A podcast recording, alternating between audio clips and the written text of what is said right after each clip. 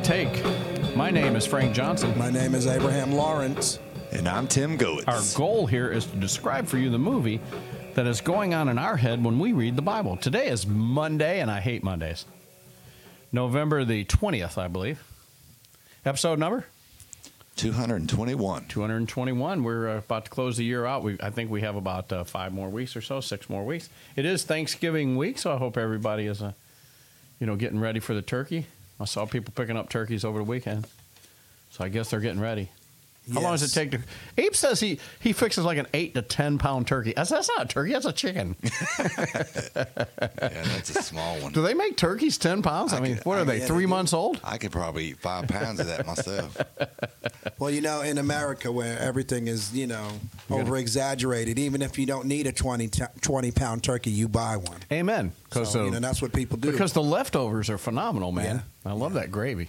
Yeah, it's Just good make stuff. some gravy and It's good stuff. yeah. So anyway, this is just Monday, so we're just uh, we're getting ready for the festivities. I only have to work today and tomorrow. Good for you. I know, and I've got a nice little long break here, a little uh, six to five day break, whatever the heck it is. Yes. Tim does too. That's good. So that's it's good. a good thing Abraham Jr. is not in the studio because he has a different view of Thanksgiving. Oh, what, what does he think about it? He doesn't like it. Oh, he um, he enjoys the holiday, but he doesn't like the premise behind it because of uh, Oh, the uh, Boy, this new generation, the the plight of the Indians. the plight of the Indian, poor Indians. yep, thank you.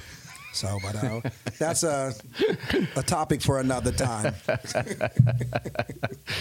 Oh man, you hear that rim shot? I heard it. it. was just, it was way in the background. Hey, Yeah. I've noticed that you've able, oh you got it on the other I got it computer. on this one, oh, so so you can actually control the volume. they should have heard it. anyway, we are without the professor today. Uh, Nick is actually at uh, our home opener. Uh, at CCA, he's a basketball coach there, along with many other hats that he wears there. Uh, but yeah, he's uh, he's coaching tonight, and he said he didn't think he'd get get away tonight since it's opening night. But uh, he thinks this will be the only one he misses, and uh, we do miss uh, we miss everybody when they're gone. Absolutely, but absolutely. I love having you here, Abe. It's just uh, almost impossible to do what we do without you, brother.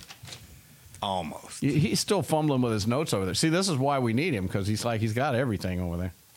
I believe we're in Genesis, the forty sixth, forty sixth chapter. Forty sixth chapter. That's why they. That's why newscasters do this. They warm up their voices. They because ah, ah, ah, I felt like my tongue just tripped over my teeth right there when I was saying that. But yeah, Genesis chapter forty six, where Jacob moves to Egypt. All I could think of was the hillbillies, but they're not. They're not hillbillies. They're shepherds. And they're moving in style too. They are, but yeah, no little uh, Model A Ford or whatever the heck that thing was Jethro was driving. That's right. They um, Granny's they- not rocking Yeah, they the- sent the best down to go and bring the family back. Amen. So anyway, so we're going to start reading there, Genesis chapter 46. I guess we'll just get right into the festive. Abe is ready. He's just ready, chomping at the bit. Um, anyway, uh, just to catch up a little bit with the story, the brothers have come back and they, they've told their dad what happened down there. Joseph has revealed himself. Joseph is alive, man alive. I just, I still can't imagine what that was like in, in Israel's house that day. Man, let me tell you, poor Jacob. concert broke out. Poor Jacob. I mean, you've been mourning this kid for however many years it's been, and then they come home and tell tell you that he's alive, and it almost kills you. So does he rejoice or does he beat the living crap out of him for not telling him the truth for the last? He's like, how could you lie to me for this long? Yeah, this is you know this is what I was thinking about this week. Like after all of the dust settles, and he's grateful that his son's alive, but Is he digging out the coat of many colors he's back just there? like, I can't Wash believe that thing up. I can't believe these guys did that. I to me. know, I know. And honestly, the movie They in my- probably lied their way out of it and said, well, we thought he was dead. Turns out he's in Egypt. it's amazing. it's a miracle. Must be God. yes, it was. It was God. So uh, actually, that is sort of what Judah says. They don't admit to actually selling him into slavery. They don't. I, I see nowhere in the story where they said that. They just said. Yeah. Guess what? We went down there to Egypt, Yeah. and there's Joseph. He's he's alive. What do you know? It's a miracle. You're never going to believe this, Yeah. Dad. Yeah, that was probably the first thing Judah says. Like, you ain't gonna believe what happened. So can you imagine when Jacob gets to heaven? That's when he wants to beat his kids half to death. and lucky you guys are all saved. All right, we're in Genesis 46. So Israel set out with all that he had, and he came to Beersheba, which is a very uh, uh, renowned place, right? Yes, it is. Uh, Abraham Uh, we talked about Beersheba with Abraham. We're going to talk about it a lot with Moses and the children of Israel, and even with David. It's in the David story, Beersheba. Oh no, that's Bathsheba. Okay, that's a little different. That's a whole different. that's That's a whole different. different story. there. Almost the yeah, and and they offered sacrifices to the God of his father Isaac. Stop right. Yeah, we have to because I was asking you uh, off the air about animal sacrifices. Now, I know God probably instituted animal sacrifices with Adam and Eve. I mean, he sl- he slew an animal and and uh, killed them, and and of course Abel, uh, his sacrifice was accepted because he had a blood sacrifice with the with the lamb. Uh, but there's nothing so far up through Genesis chapter 45 that tells us or tells the people, the chosen people, that they're supposed to sacrifice animals to God. Right, right. So do they just know this, or how do you suppose that? well, that let's just let's just um, go back a little bit. Jo- um, Jacob has given the news to go to Egypt, so he's not just going to jump up and go down there. I want to make sure that this is the right thing for me to do. So once we get packed and we uh, get settled and get ready to go, I'm going to do like my dad and my grandfather did. You're going to go make sacrifices. You're going to make sacrifices, and then because they had sinned. yeah, I mean, absolutely, Maybe Absolutely. maybe maybe they do tell him the whole story. I don't know, but at least they did sacrifice. And then look what happens in, as you read on to the next. All right, so verse. verse 2 God spoke to Israel in visions of the night and said, Jacob, Jacob. And he said, Here I am. He said, I am God, the God of your father. Do not be afraid to go down to Egypt, for I will make you a great nation there. I will go down with you to Egypt, and I will also surely bring you up again.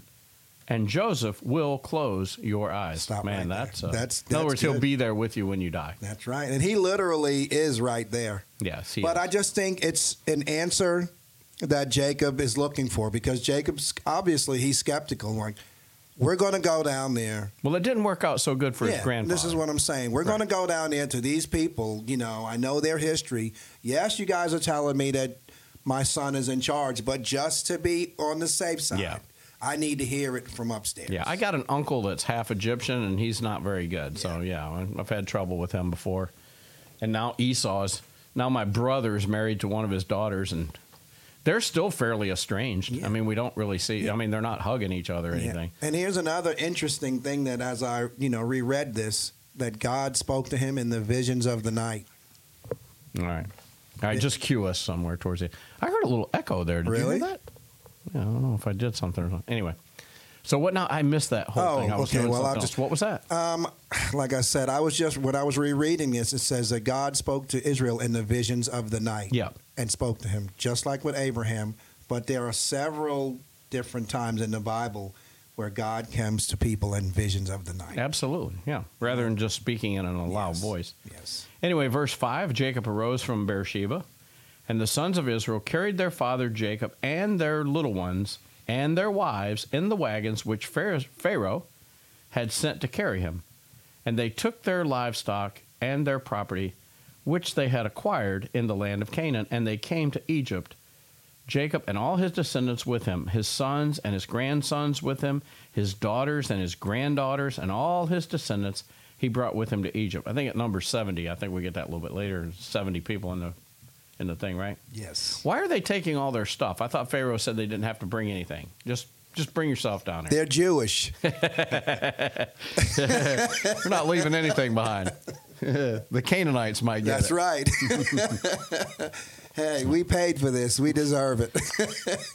Uh, now, these were the names of the sons of Israel, Jacob and his sons, who went to Egypt. So uh, they're going to name them all, which I don't mind renaming the kids because the kids are important. There's Reuben, which is his firstborn, but does not receive the firstborn share. He's, he does not receive the birthright. And then there were the sons of Reuben, Reuben Hanoch and Pallu and Hezron and Carmi. There were the sons of Simeon, Jemuel and Jamin and Ohad and Jachin and Zohar and Shaul, the son of a Canaanite woman. So one of the things that we learn when we do these genealogies, besides that Frank can't pronounce half these Jewish words, especially their names, is just uh, they did intermarry, did they not? yeah, they made that specific too. Yeah, because he was the son of a Canaanite woman. So I mean, we can't just like gloss through it. But Abe, uh, I know that you've read this and you've studied this. Uh, what else do you want to point out in this section so that we can just get on through this and go on down about No, we can. Whatever. It, it's just a breakdown of you know the the lineage. of grand the Yeah. grandkids? Though. Yes. Are there any uh, notable grandkids in there? Not in here. There's no one notable. All right, I didn't really think so either. So we get down to about uh, verse uh, 20. Now to Joseph in the land of Egypt were born Manasseh and Ephraim. So that's kind of important. Yes. And the reason that is important is because uh, we know that there's only 12 tribes of uh, Israel, and there's only 12 gates in the new city, and each one's going to have a name of a tribe. Guess what? Joseph is not one of them. Come back tomorrow and we'll tell you a little bit more about it.